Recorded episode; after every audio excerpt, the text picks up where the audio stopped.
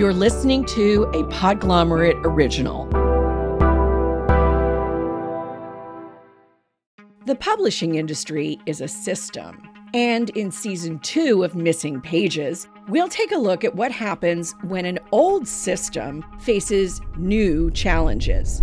This is what happens when you involve money. She really kind of reached her apotheosis with BookTok. I think what Ache did was he brought the fiction then back into his own life. I'm Bethanne Patrick literary critic, writer, and your host of season two of the Missing Pages podcast, the award winning series praised by the Washington Post and The Guardian for giving you a ringside seat to some of the juiciest conflicts in the book world. Books are mirrors in people's experiences. I don't think my book is for everyone, but I think for the people who need it, it could be a lifeline. In season two, we're turning up the dial.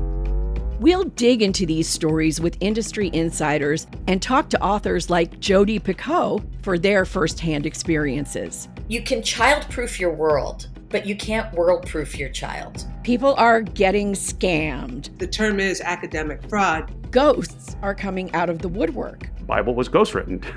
we like to joke it was the Holy Ghost was behind it. Book banning is surging. Teacher can get fired for reading to her fifth grade students based on a complaint from a single parent. And we're at the center of it all. It's so frustrating that he's not around for us to shake him by the lapels and say, what was going on there? I'm sorry, but Colleen Hoover has officially lost it if you are found with a book that has been objected to, you face being charged with a third degree felony, losing your teaching license, and being fined $5,000. It's time we find these missing pages and return them to their stories. Season 2 of Missing Pages begins on October 23rd. Subscribe wherever you listen to podcasts.